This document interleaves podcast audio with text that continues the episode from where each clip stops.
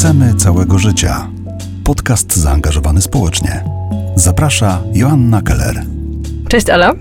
Cześć. Bardzo mi miło gościć Cię ponownie e, w moim podcaście. Ostatnio jak się spotkałyśmy, mm, opowiadałaś o tym, czym jest transpłciowość, o swoim procesie dochodzenia do e, swojej tożsamości. Mówiłaś o tym, że jesteś trzy miesiące na e, hormonach. E, opowiadałaś o tym, jak uzyskać e, receptę na terapię hormonalną, ale mówiłaś też o procesie sądowym, który Cię czeka. E, Chciałam Cię zapytać o to, e, na jakim jesteś etapie teraz i co się zmieniło. Od tamtej pory, od czasu naszej ostatniej rozmowy, rzeczywiście dużo się zmieniło. A udało mi się w końcu rozpocząć tę sprawę, złożyć pozew, pozwać swoją mamę o, o to uzgodnienie. Um, cała sprawa tak naprawdę trwała 14 miesięcy i wczoraj właśnie się skończyła. Wczoraj, wczoraj usłyszałam ogłoszenie wyroku sądowego. Teraz e, czekam e, 7 dni na uprawomocnienie tego wyroku, po których e, zostanie mi wyrobiony nowy PESEL, no i będę mogła wyrobić sobie wszystkie nowe dokumenty. Bo jeszcze nie masz nowych dokumentów, ale rozumiem, że już nie obowiązują Twoje stare dokumenty.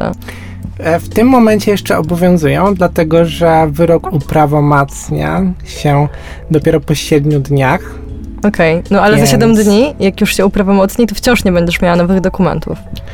Tak, em, nie wiem dokładnie w którym momencie to się wydarzy, ale procedura wygląda tak, że po tych 7 dniach e, sąd wysyła wyrok do Urzędu Stanu Cywilnego, który nadaje mi nowy PESEL. I tak naprawdę to moment nadania tego nowego numeru PESEL jest najbardziej problematyczny, dlatego że wtedy stary PESEL zostaje usunięty ze wszystkich baz danych, więc wtedy następuje taki bardzo bardzo niezręczny moment, który może trwać nawet parę miesięcy, w zależności od tego, jak szybko udaje się po prostu uzyskiwać jakieś decyzje o zmianie imienia, o wyrobieniu nowych dokumentów i tak dalej.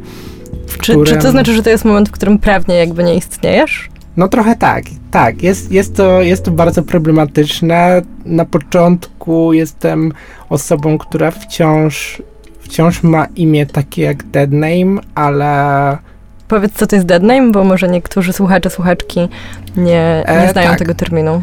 E, tak, dead name to jest, e, to jest moje, moje stare imię, które zostało mi przypisane przy urodzeniu, e, które było skojarzone z tą taką rolą płciową, w której funkcjonowałam wcześniej. Am, jest to bardzo niezręczna sytuacja, dlatego że na początku przez chwilę jestem osobą, która formalnie jest kobietą, ale wciąż ma stare imię, które jest męskie.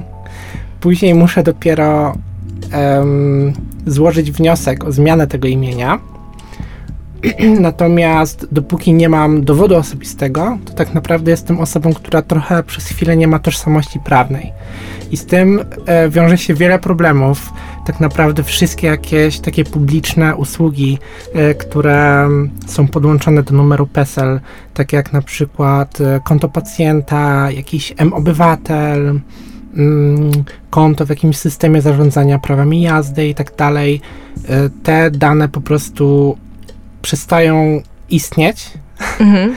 Em, no więc wtedy pojawiają się takie różne problemy. Na przykład, gdyby policja skontrolowała mnie w samochodzie podczas tego, tego okresu, no to nie znaleźliby mnie w bazie danych, więc prawdopodobnie musiałam, musiałabym wybrać się gdzieś tam na komisariat, żeby po prostu wyjaśnić to. Albo musiałabyś przy sobie nosić teczkę z całą sprawą, tak? No tak, tak, e, tak, natomiast wy, wydaje mi się, że nie każdy policjant z drogówki chciałby na miejscu zapoznawać się z takim wyrokiem, tylko po prostu zabrałby mnie na komisariat, żeby tam to wyjaśnić.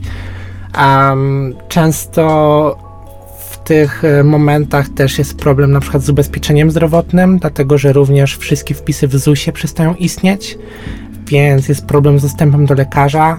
Em, moja endokrynolożka, z którą widziałam się miesiąc temu, powiedziała mi, e, żebym e, wykupiła sobie recepty na zapas, dlatego że po prostu w trakcie tego okresu przejściowego jest problem, na, nawet nie tyle z realizacją recepty, co nawet z e, wypisaniem jej.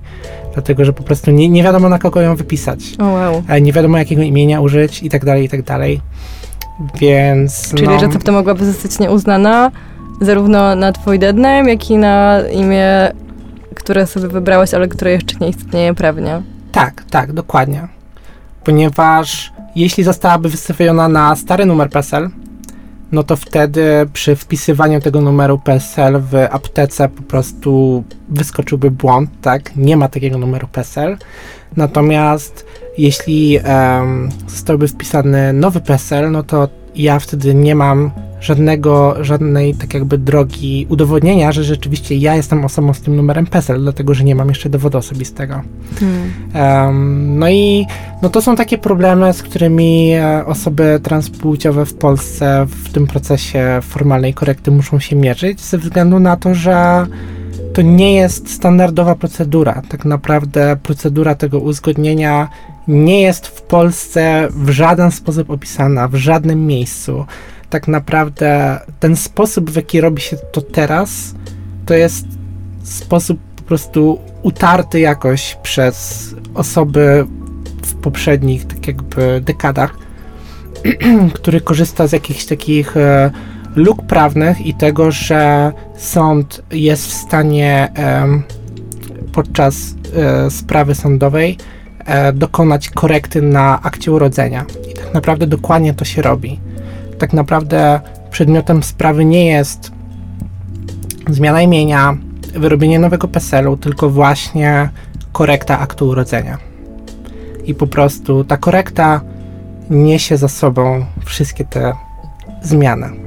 Natomiast nie jest to nigdzie sformalizowane, dlatego jest to po prostu wolna amerykanka. To ile czasu to zajmie, jak dokładnie to będzie wyglądało, e, okazania jakich dokumentów em, będzie to wymagało, tak naprawdę zależy od osoby, na którą akurat trafia w urzędzie, więc jest to dosyć, dosyć absurdalne. Ale mimo to, e, mimo wszystkich tych trudności, to i tak jest wspaniały moment e, i no jakiś taki bardzo duży oczywiście krok w tranzycji. No, wydaje mi się, że możliwe, że nawet największy do tej pory, jaki udało mi się wykonać. Mm. A powiedz mi jeszcze, co z takimi rzeczami jak historia leczenia? Bo jeśli twój mm, poprzedni PESEL przestaje istnieć, mm, na którym były jakoś zapisane informacje dotyczące, nie wiem, twoich szczepień albo tego, jakie recepty ci były wcześniej przepisywane, Mhm. e, no to co się z tym dzieje? Czy te wszystkie informacje zostają przepisane na twój nowy numer PESEL? Tak, em, nie zostają przepisane automatycznie, natomiast no, wszystko trzeba po prostu załatwiać samemu, tak? Więc mm, państwo em, domyślnie tylko wyrabia nowy PESEL i nowe konta e, dołączone do tego, przypisane do tego PESEL-u, więc wtedy to jest totalna, czysta, czysta kartka, E, Domyślnie jedyne co jest wykonywane to utworzenie nowego konta, e, przepisanie jakiejś historii badań albo historii na przykład wpłat w ZUS-ie na ubezpieczenie. Mhm. E, nie jest automatycznie przepisywane. To jest wszystko, to są wszystko rzeczy, które trzeba tak naprawdę samemu sobie załatwić. Trzeba po prostu chodzić po tych urzędach e, z tym po prostu odpisem tego wyroku i po prostu łazić Mhm. i próbować to jakoś załatwić tak, żeby to zostało przepisane. Podejrzewam, że tak samo jest z prawem jazdy, kontem w banku i tak dalej. Tak. Czyli teraz masz przed sobą po prostu konfrontowanie się mm, z urzędami i bankami. Tak, tak, dokładnie tak, aczkolwiek e, tutaj jeszcze wracając do banków, to są akurat e, w większości instytucje prywatne, e, które są często bardziej ogarnięte niż publiczne i często rzeczywiście mają jakieś procedury, dlatego że mają transpłciowych klientów, którzy dokonują tej korekty, więc po prostu opłaca im się mieć jakąś, jakąś po prostu sformalizowaną, przetartą ścieżkę, więc często załatwianie na przykład y, aneksu do umowy bankowej jest prostsze e, niż załatwienie tego w ZUS-ie albo gdzie indziej. E, jeszcze tutaj chciałam wspomnieć w sumie o jednej rzeczy, dlatego że no wiąże się z tym jeszcze jeden taki mały absurd, dlatego że z jednej strony, no tak jak mówiłam, wszystko to musi zostać po prostu w każdym urzędzie załatwione przeze mnie samą, ale z drugiej strony te, te numery PESEL są ze sobą tak połączone i to jest, to jest um, no to jest w sferze plotki, tak jakby nie, nie, mogę, nie mogę nikogo oskarżyć o to, że na pewno tak jest, natomiast e, to jest rzeczywiście taką no, prawdą w środowisku osób trans w Polsce, że nawet po, po tej formalnej korekcie każdy urzędnik, który sprawdza, który sprawdza mnie już po tej, po tej korekcie, ma wyświetlone po prostu w okienku, tak jakby moją starą tożsamość razem ze starym numerem PESEL i oh, wow. więc tak jakby gdzieś w systemie to połączenie musi istnieć, dlatego że jest ono dostępne dla urzędników, natomiast no państwo nie korzysta z tego połączenia, żeby ułatwić trochę no takie właśnie rzeczy, jak na przykład przepisanie historii leczenia. Więc no nie, nie jest to, nie jest to łatwe, tak jakby państwo nie ułatwia niczego. Um. No chyba na, na czele państwa powinny znajdować się osoby transpłciowe, żeby kogokolwiek to, to, to, to tak naprawdę obchodziło na, e, na poziomie wprowadzania jakichś realnych ułatwień i zmian, prawda? Tak, tak i dokładnie to się stało w trakcie kadencji Anny Grodzkiej jako posłanki na Sejm kiedy to została przez nią właśnie, to była jej ustawa o uzgodnieniu płci, która właśnie miała być w końcu tym takim formalnym przetarciem szlaku i jakąś taką formalną procedurą tego uzgodnienia, która miała po prostu ułatwić życie osobom trans bardzo mocno E, miała usunąć konieczność e, sprawy sądowej. To wszystko miało być e, załatwiane poprzez po prostu wniosek do Urzędu Stanu Cywilnego z załączonymi odpowiednimi opiniami psychologicznymi od lekarza. Um, I ta ustawa nawet przeszła przez Sejm, została rzeczywiście przegłosowana, um, ale została zawetowana hmm. przez naszego prezydenta Andrzeja Duda. E, która to swoją drogą, to jest taka ciekawa anegdotka, by to weto e, było jego pierwszą e, decyzją po objęciu urzędu w 2015 roku. Więc no, w tej chwili już od tak naprawdę 7 lat mog sytuacja mogła być dużo prostsza. Um, zresztą nawet, um, nawet abstrahując od prostoty, nawet jeśli ktoś nie zgadza się z tym, że ten proces powinien być prostszy, no to powinien być, powinien istnieć, tak? Powinna być jakaś ścieżka, którą rzeczywiście każdy urząd podąża, taką samą, standardowa. Mhm. I to jest coś, czego w tej chwili nie mamy, i to jest coś, co zostało zbombardowane właśnie przez, przez e, naszego prezydenta. Mhm. A jaka była Twoja ścieżka, która doprowadziła Cię do punktu wczorajszego, którym był sam proces, który już był czystą formalnością? co musiało się wydarzyć, żebyś stanęła na sali sądowej i usłyszała prawomocny wyrok? To była bardzo ciężka przeprawa. Pierwszym krokiem, i to tak naprawdę jednym z trudniejszych w całym tym procesie, było napisanie pozwu. Jest to bardzo trudne, dlatego że pisanie pozwów e, do sądu jest dużo bardziej skomplikowane i wymaga przestrzegania dużo większej ilości zasad niż coś w stylu złożenia po prostu jakiegoś podania do urzędu. Um, ja tutaj um, wykorzystałam już przetarte szlaki i pomoc e, organizacji transowych. E, konkretnie na, na stronie tranzycja.pl znajduje się taki wzór, e, który po prostu można wypełnić. Jest on przygotowany przez Pawła Wówra e, z Federacji Znak Równości.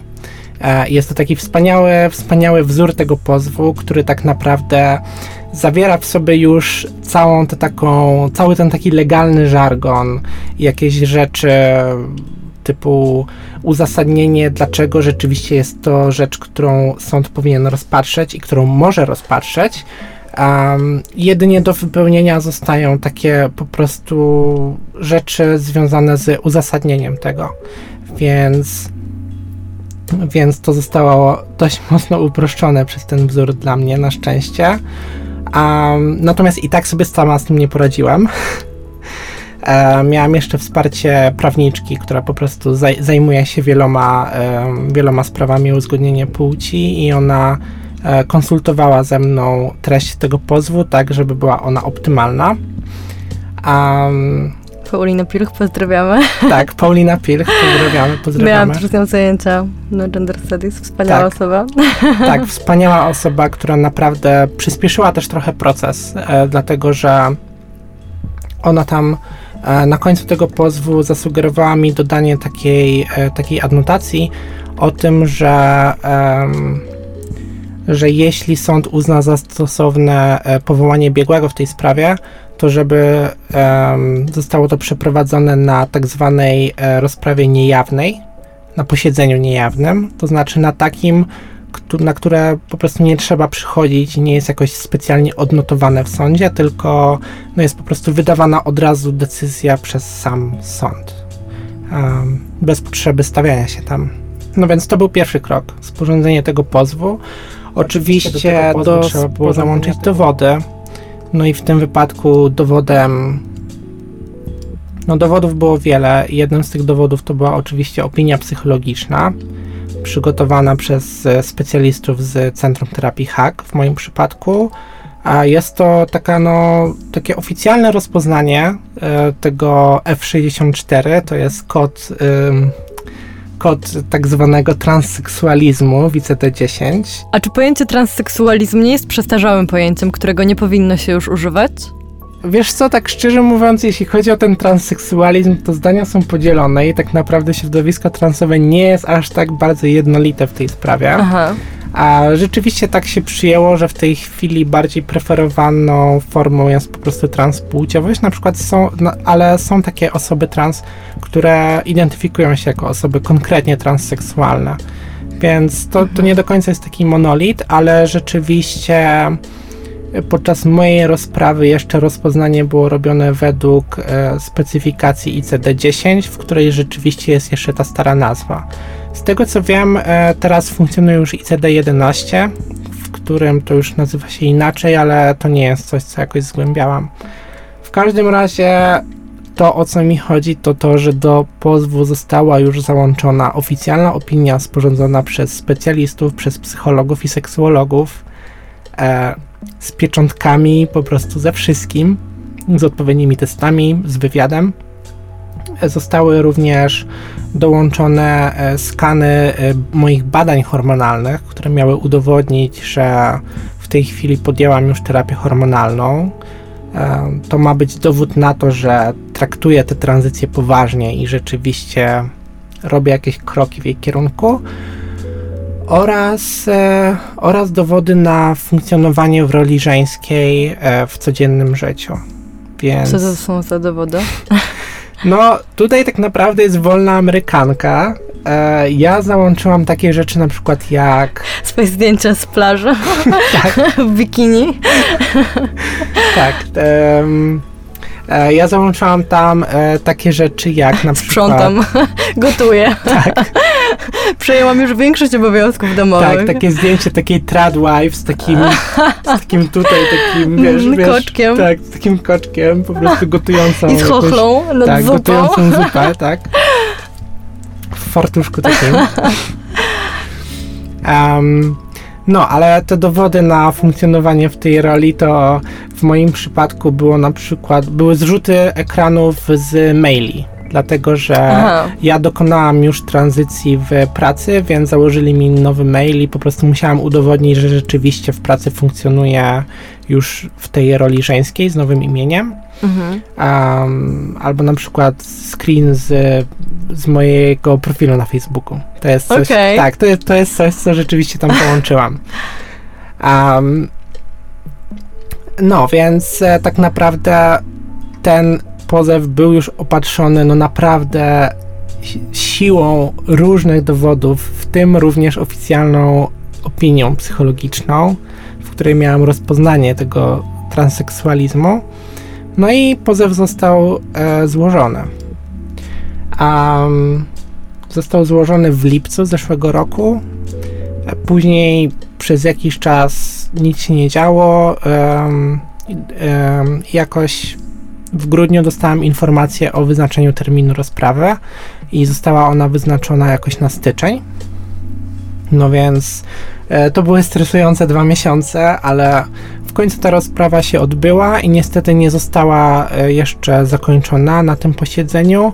E, zamiast tego, jako dowód, e, sąd wezwał e, opinię biegłego.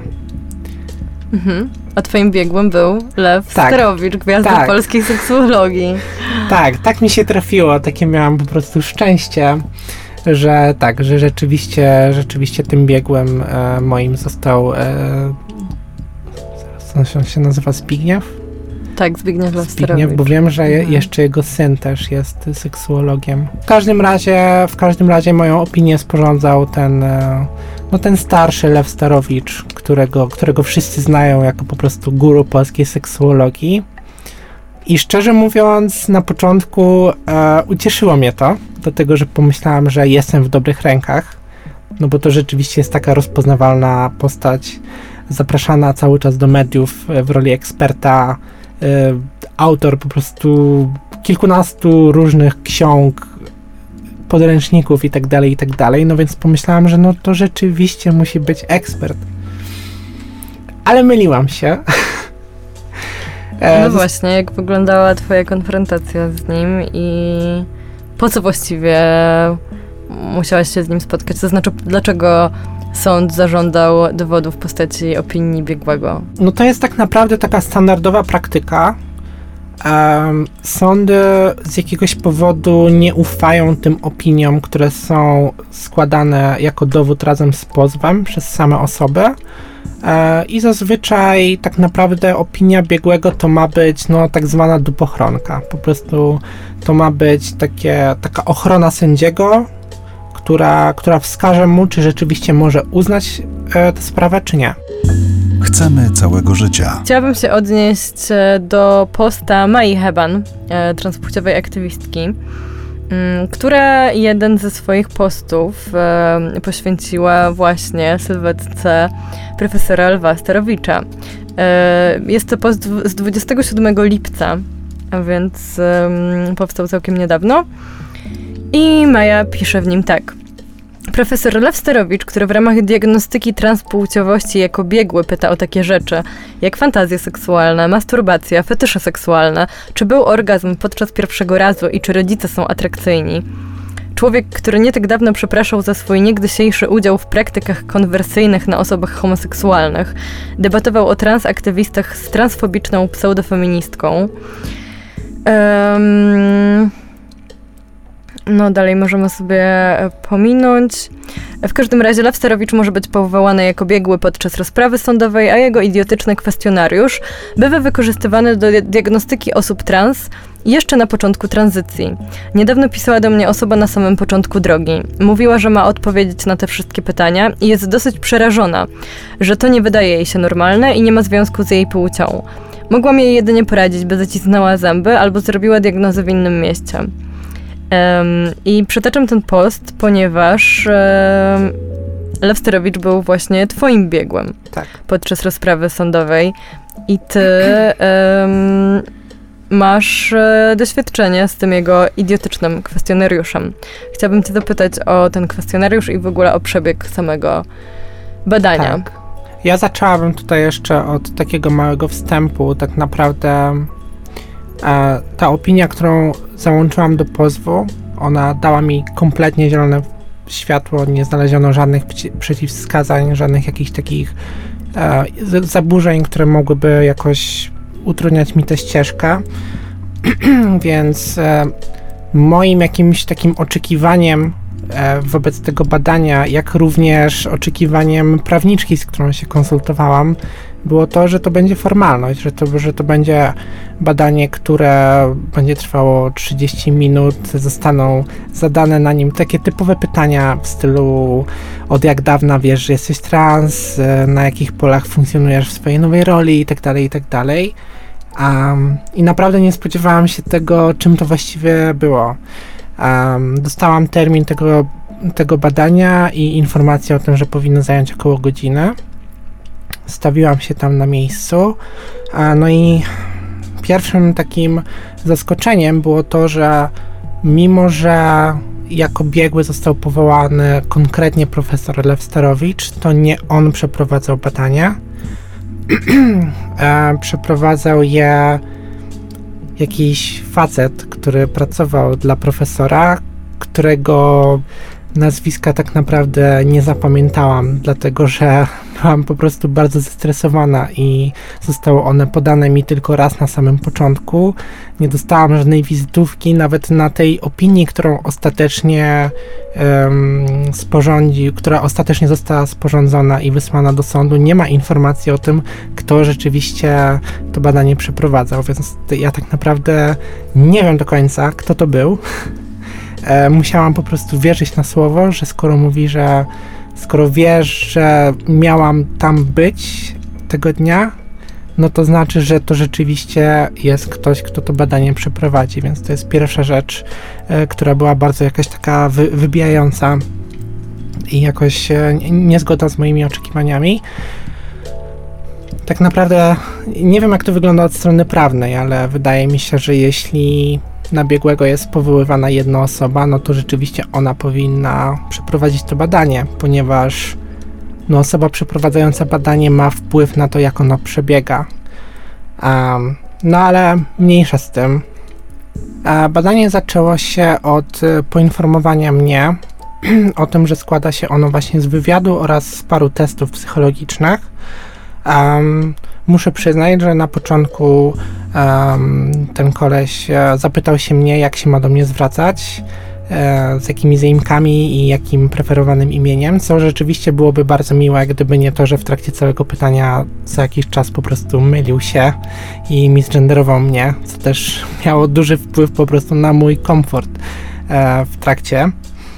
Um, badanie zaczęło się od wywiadu, na początku padło parę takich standardowych pytań o, o mój zawód, wiek, po prostu o to, czy, czy jestem z kimś teraz w związku i tak dalej. To są takie w miarę, w miarę standardowe pytania. Natomiast później pytania stały się coraz, stawały się coraz dziwniejsze. E, zaczęło się tak naprawdę, ta dziwność zaczęła się od pytań o rodziców. E, musiałam ich dokładnie opisać nie tylko pod kątem jakiegoś ich stylu wychowawczego, albo charakteru, albo tego, jakimi rodzicami byli, ale musiałam opisać ich też fizycznie, fizycznie jak wyglądają. Jeden z moich rodziców nie żyje od paru lat, a, a musiałam ocenić jego poziom atrakcyjności w moich oczach. E, musiałam ocenić, e, jak atrakcyjni są dla mnie moi rodzice.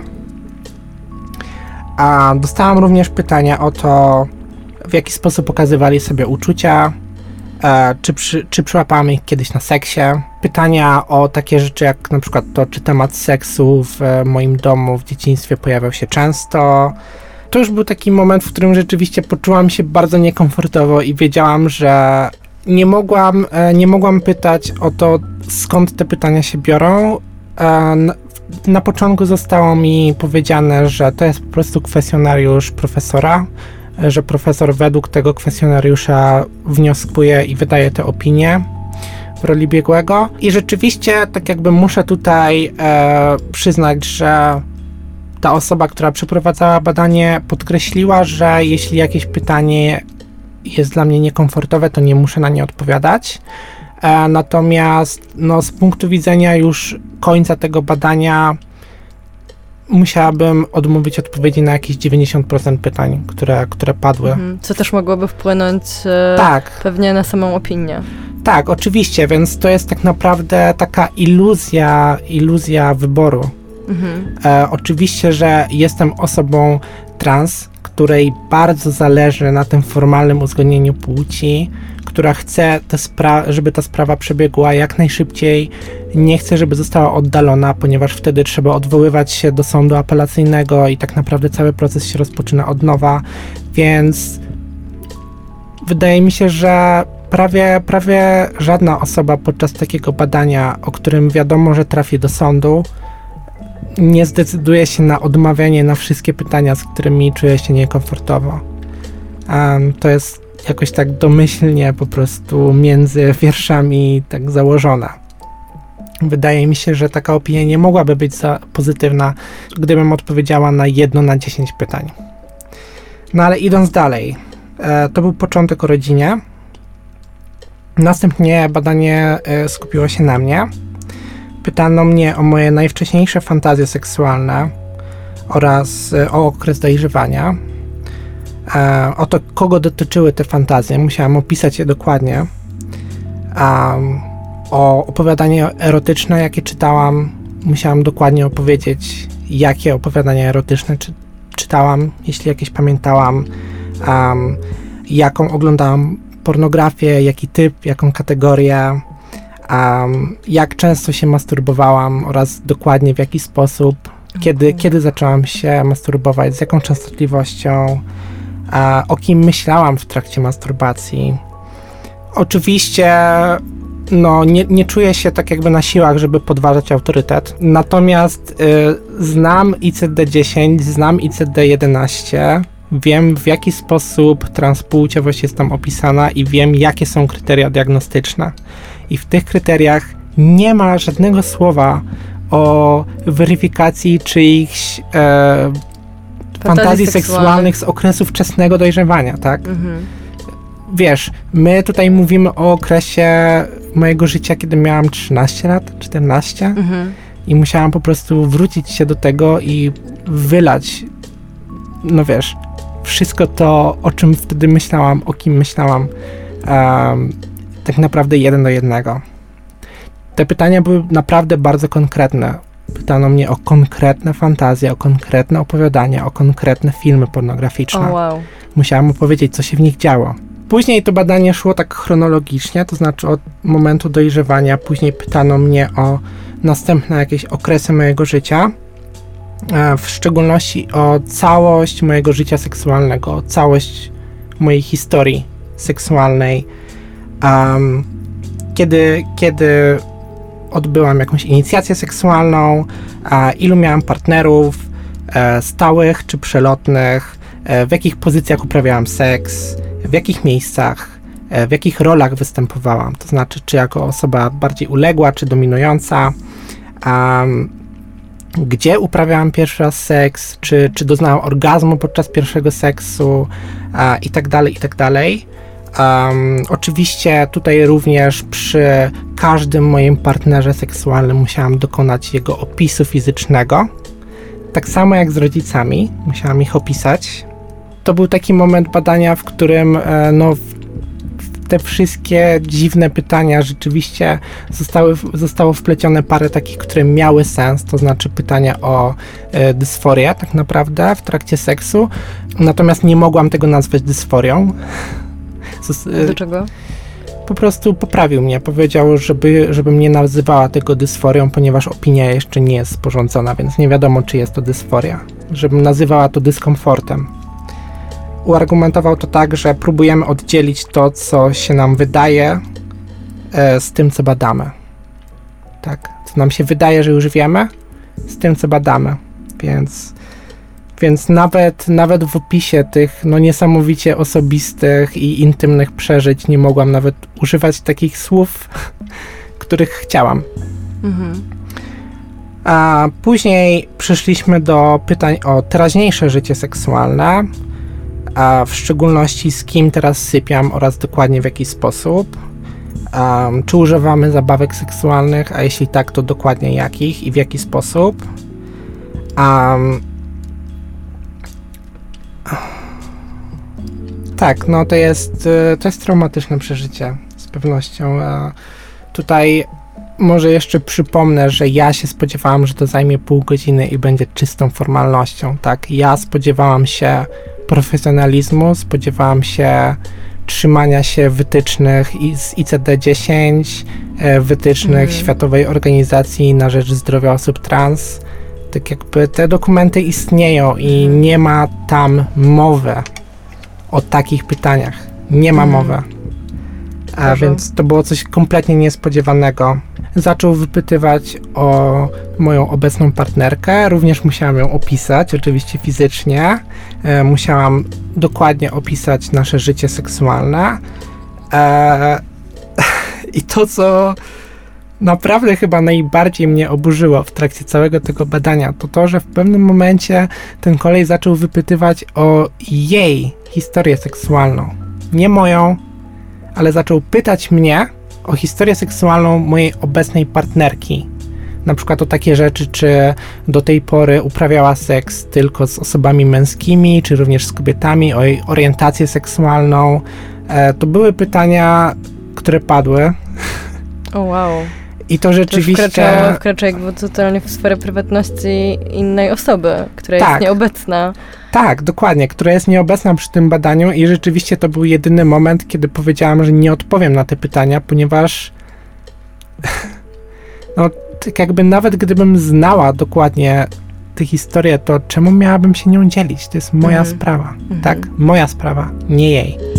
Chcemy całego życia piszesz o tego typu doświadczeniu na grupce transowej, to masz okazję skonfrontować się z osobami o podobnym doświadczeniu? Tak, oczywiście. W komentarzach odezwało się parę osób, które diagnozowały się u niego rok temu, 5 lat temu, 10 lat temu i... Procedura była dokładnie taka tak, sama? Tak, i wszystkie, wszystkie mają dokładnie to samo doświadczenie, wręcz jedna, jedna osoba napisała mi, że współczuje mi i żałuję, że w 2022 roku to jest coś, co wciąż spotyka osoby na tej drodze.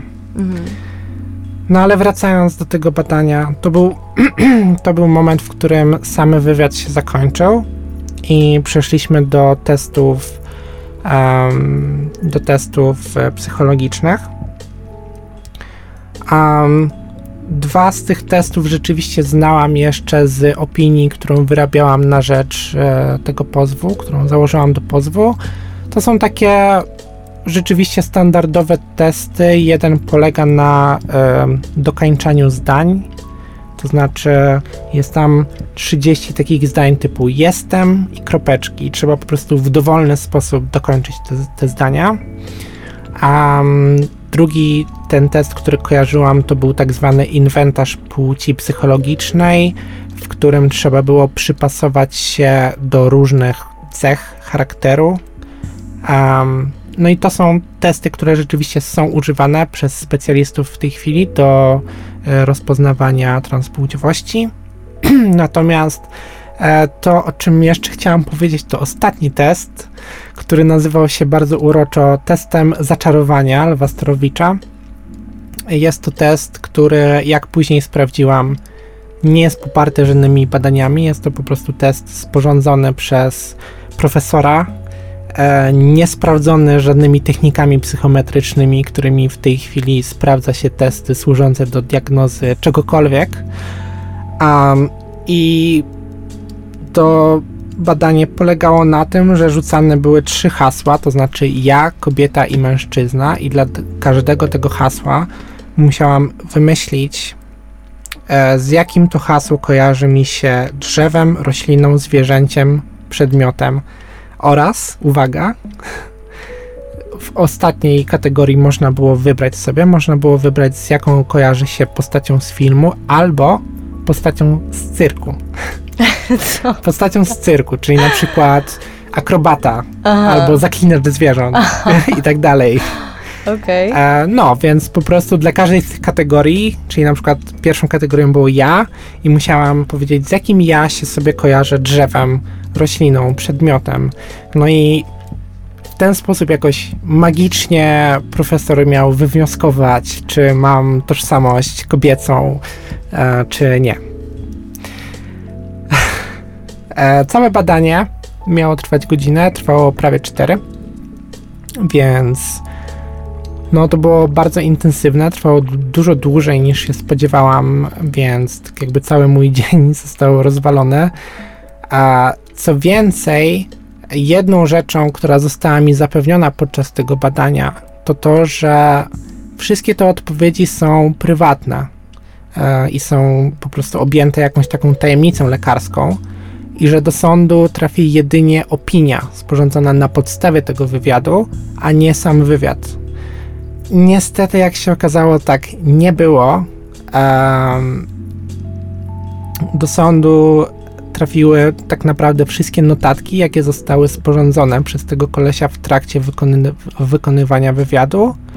No więc no jest to coś, co, co można porównać po prostu z tra transkrypcją tego całego wywiadu. Mogę tutaj przypomnieć, że stroną w tej sprawie jest moja mama, tak, są moi rodzice. E, no i ta opinia oczywiście trafiła również do nich. Ja akurat miałam ten komfort, że moja mama jest wspierająca i mogła mi powiedzieć, żeby nie otwierała tego, żeby po prostu wyrzuciła to, jak to dostanie pocztą.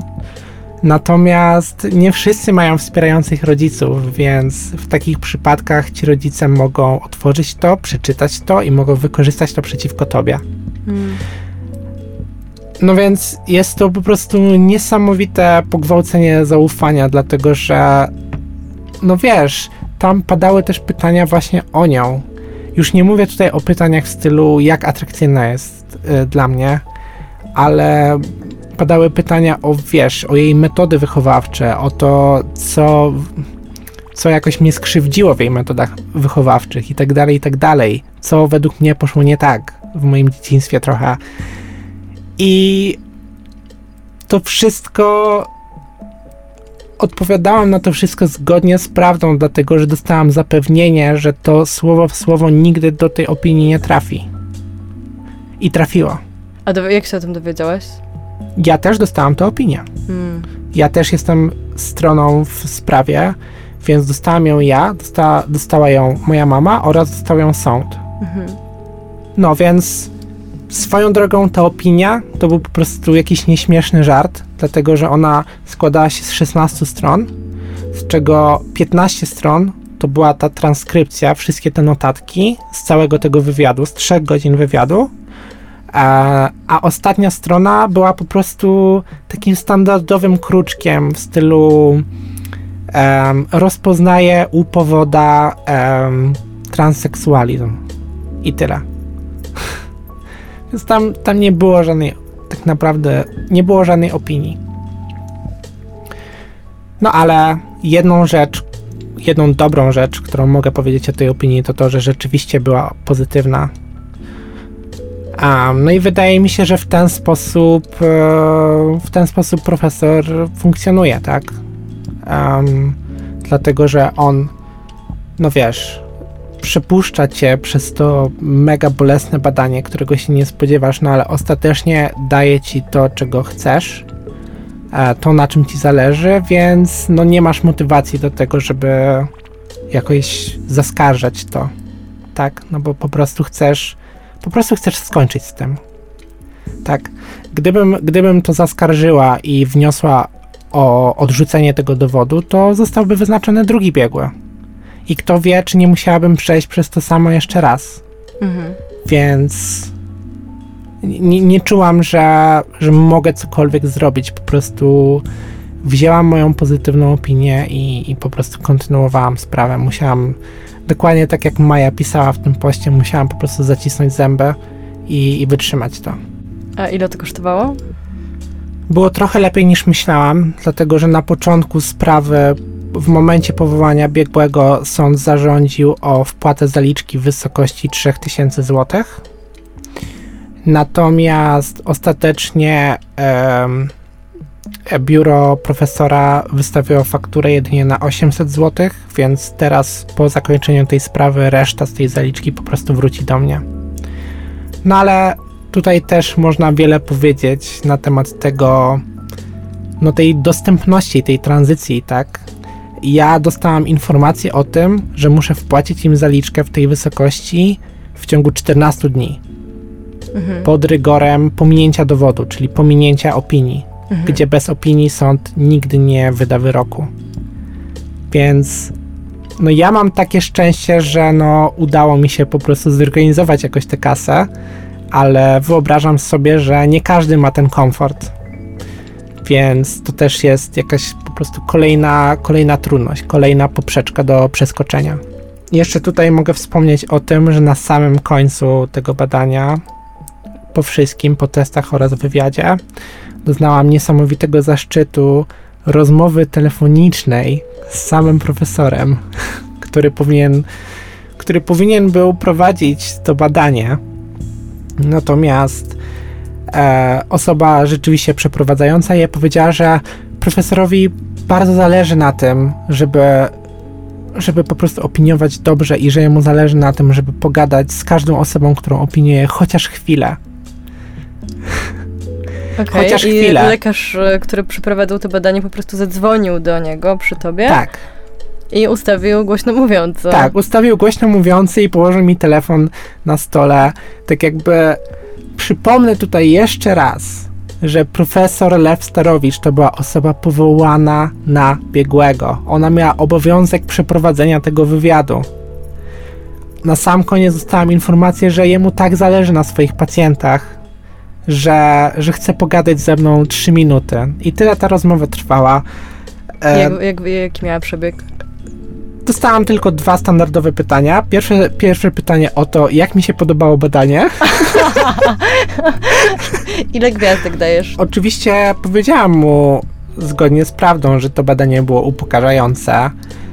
Na co profesor, no cóż, mogę tylko przypuszczać, że, wzruszył ramionami i powiedział, że takie są procedury, takie są przepisy, że, że co on może zrobić.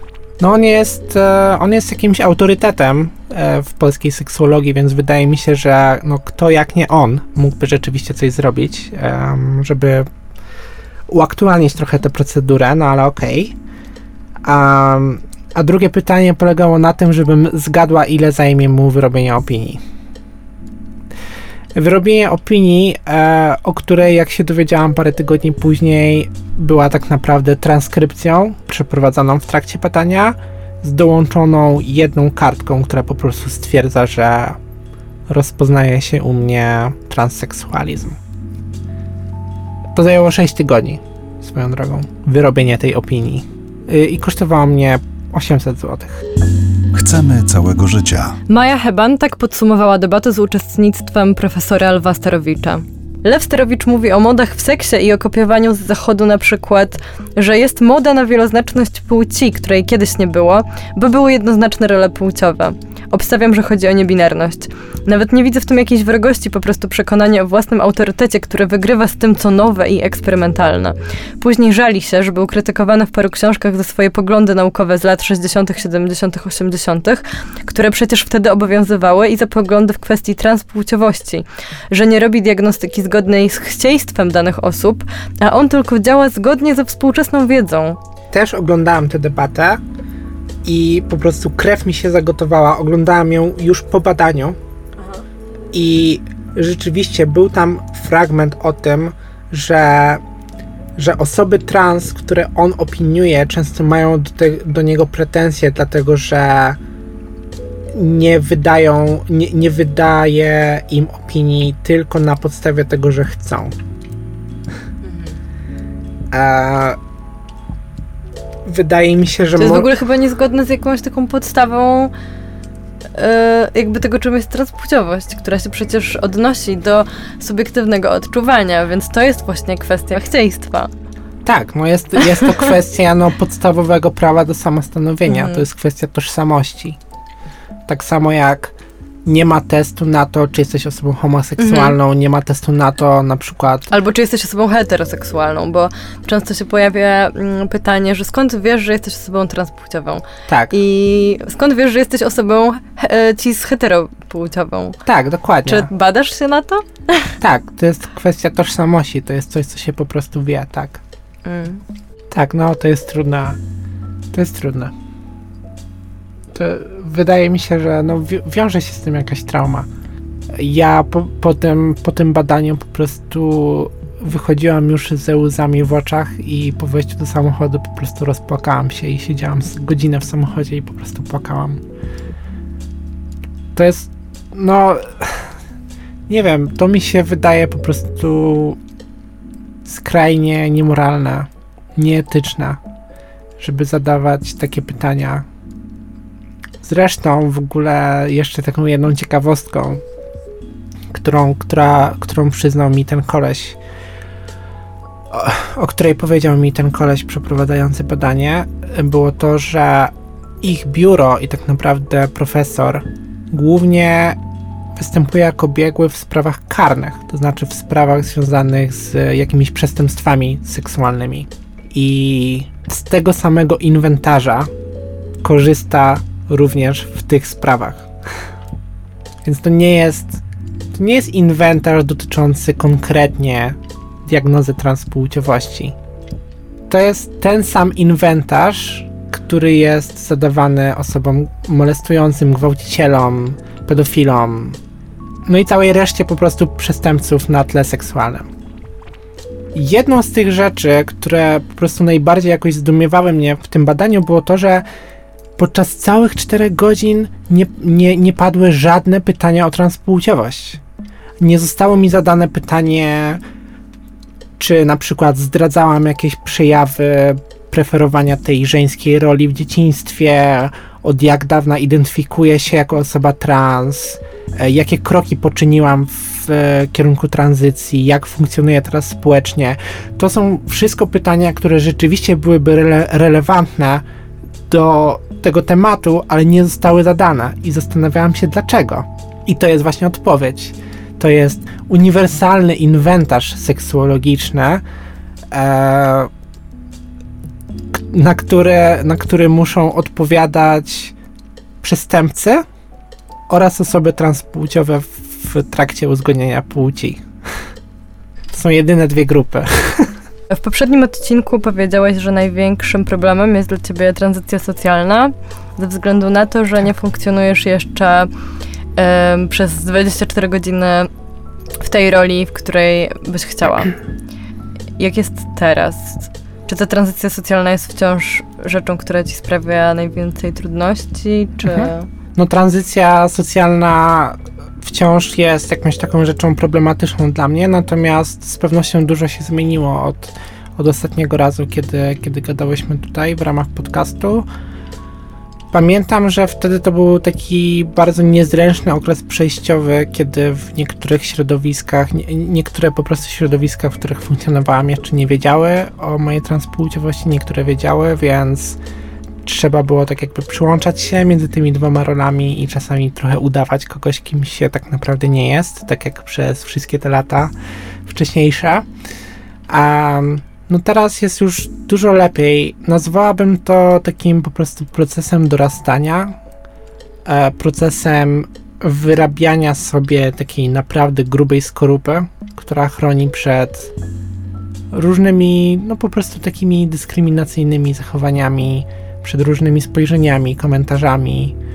Um, to jest proces, który jest bardzo bolesny, bardzo długotrwały, ale który opłaca się przejść który ostatecznie pozostawia cię z, no, z jakąś taką niesamowitą swobodą i z jakimś takim finalnym poczuciem tego, że w końcu żyje się w zgodzie ze sobą. A, no i to jest miejsce, w którym jestem teraz. Tak naprawdę ta sprawa sądowa, o której wcześniej przed chwilą rozmawiałyśmy, to jest to jest tak naprawdę ostatni, że tak powiem, bastion mojego, mojego poprzedniego życia, mojego poprzedniego trybu funkcjonowania.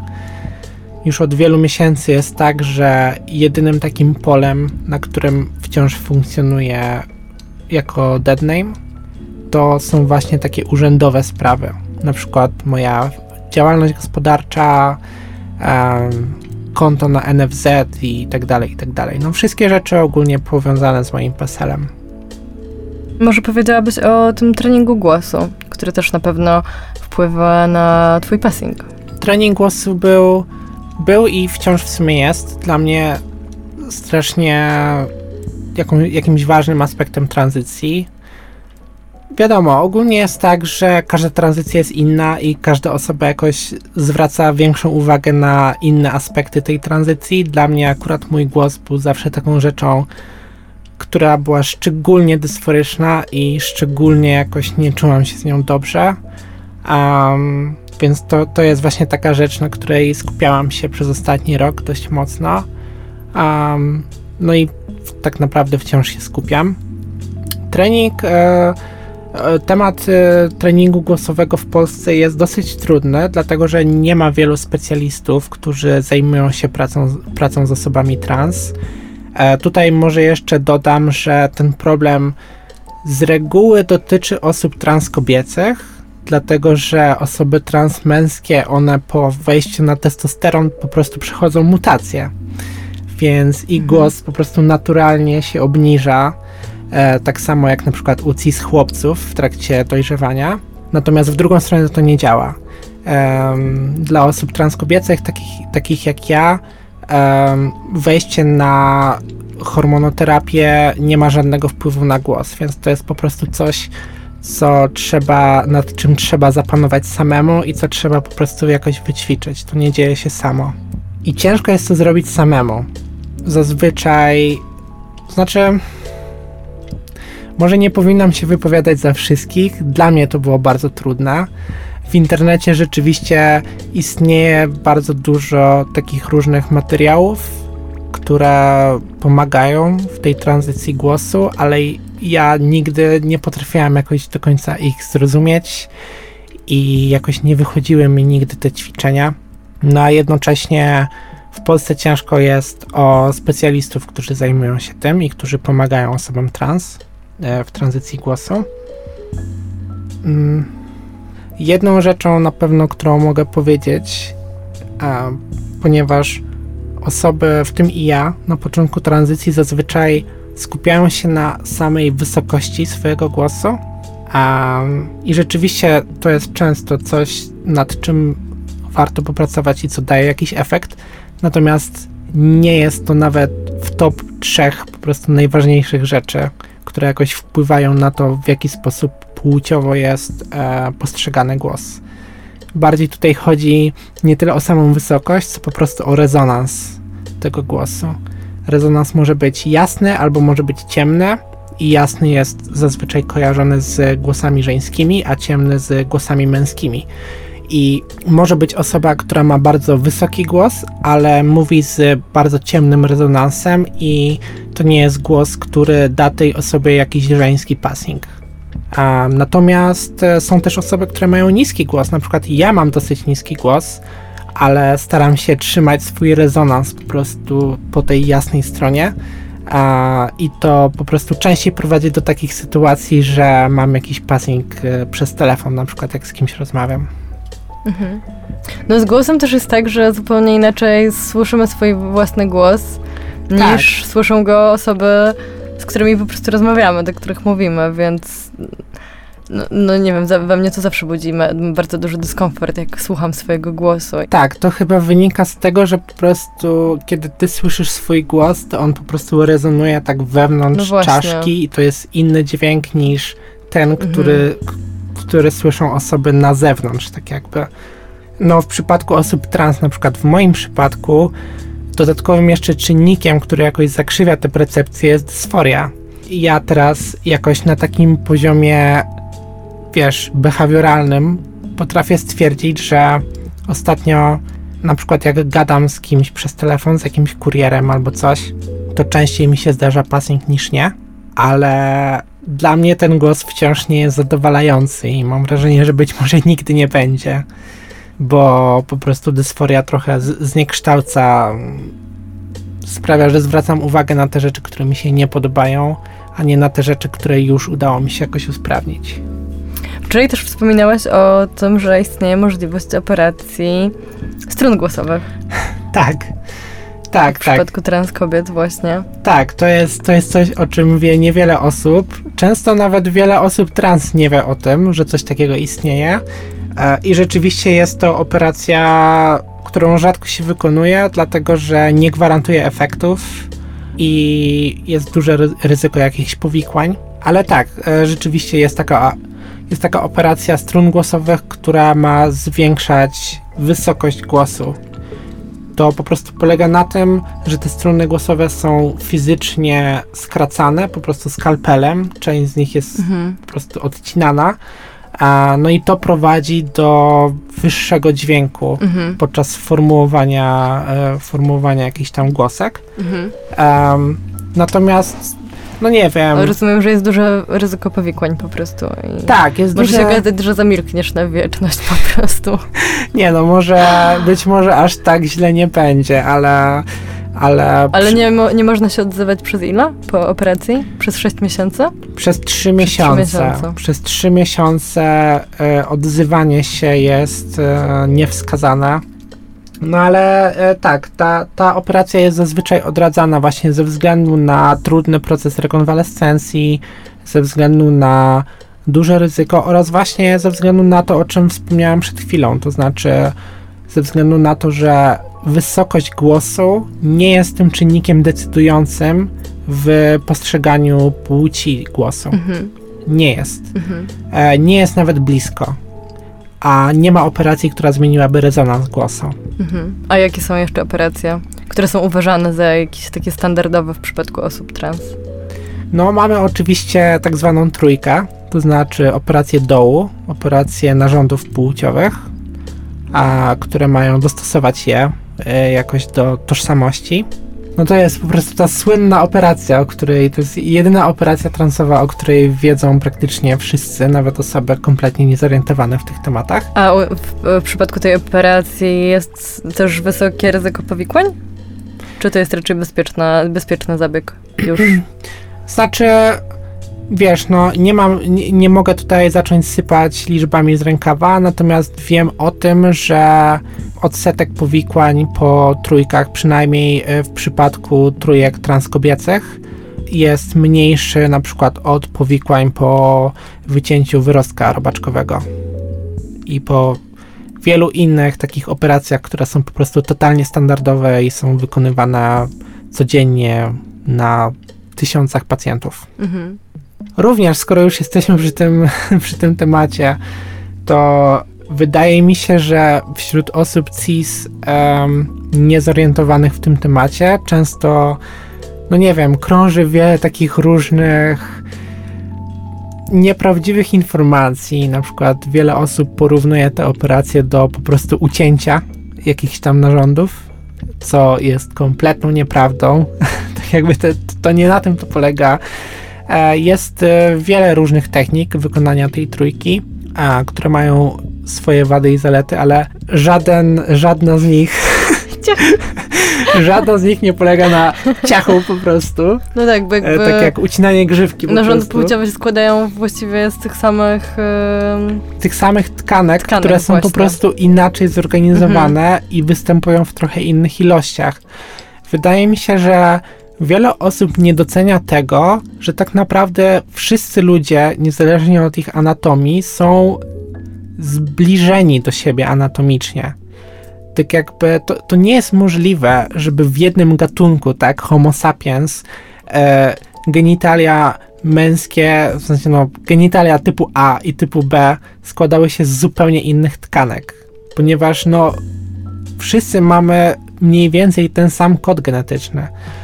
Więc tak naprawdę różnica między penisem a waginą e, to jest to są dokładnie te same tkanki, tylko inaczej rozdystrybuowane w, w tym obszarze.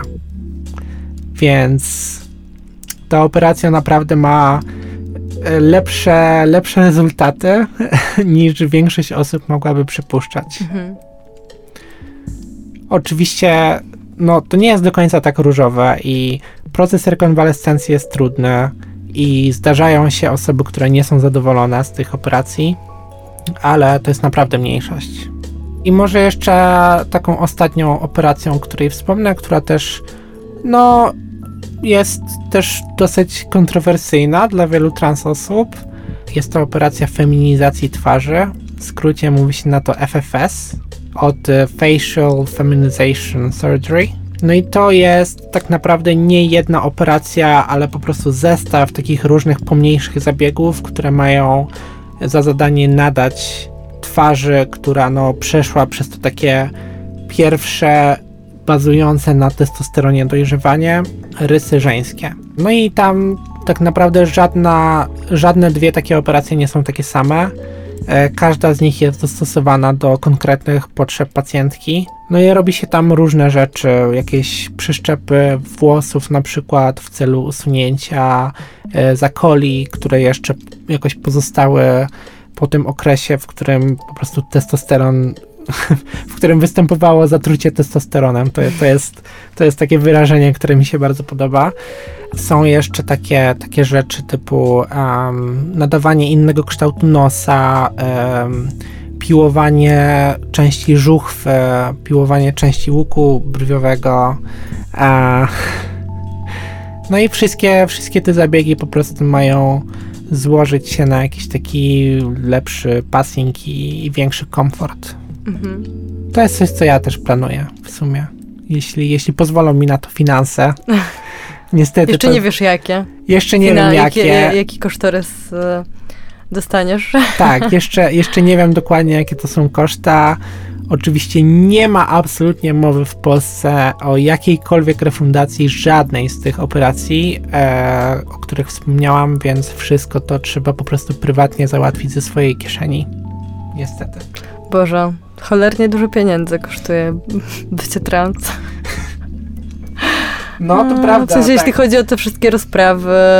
Tak, no są też takie koszta pomniejsze, typu na przykład usuwanie owłosienia z twarzy hmm. i różne takie tematy.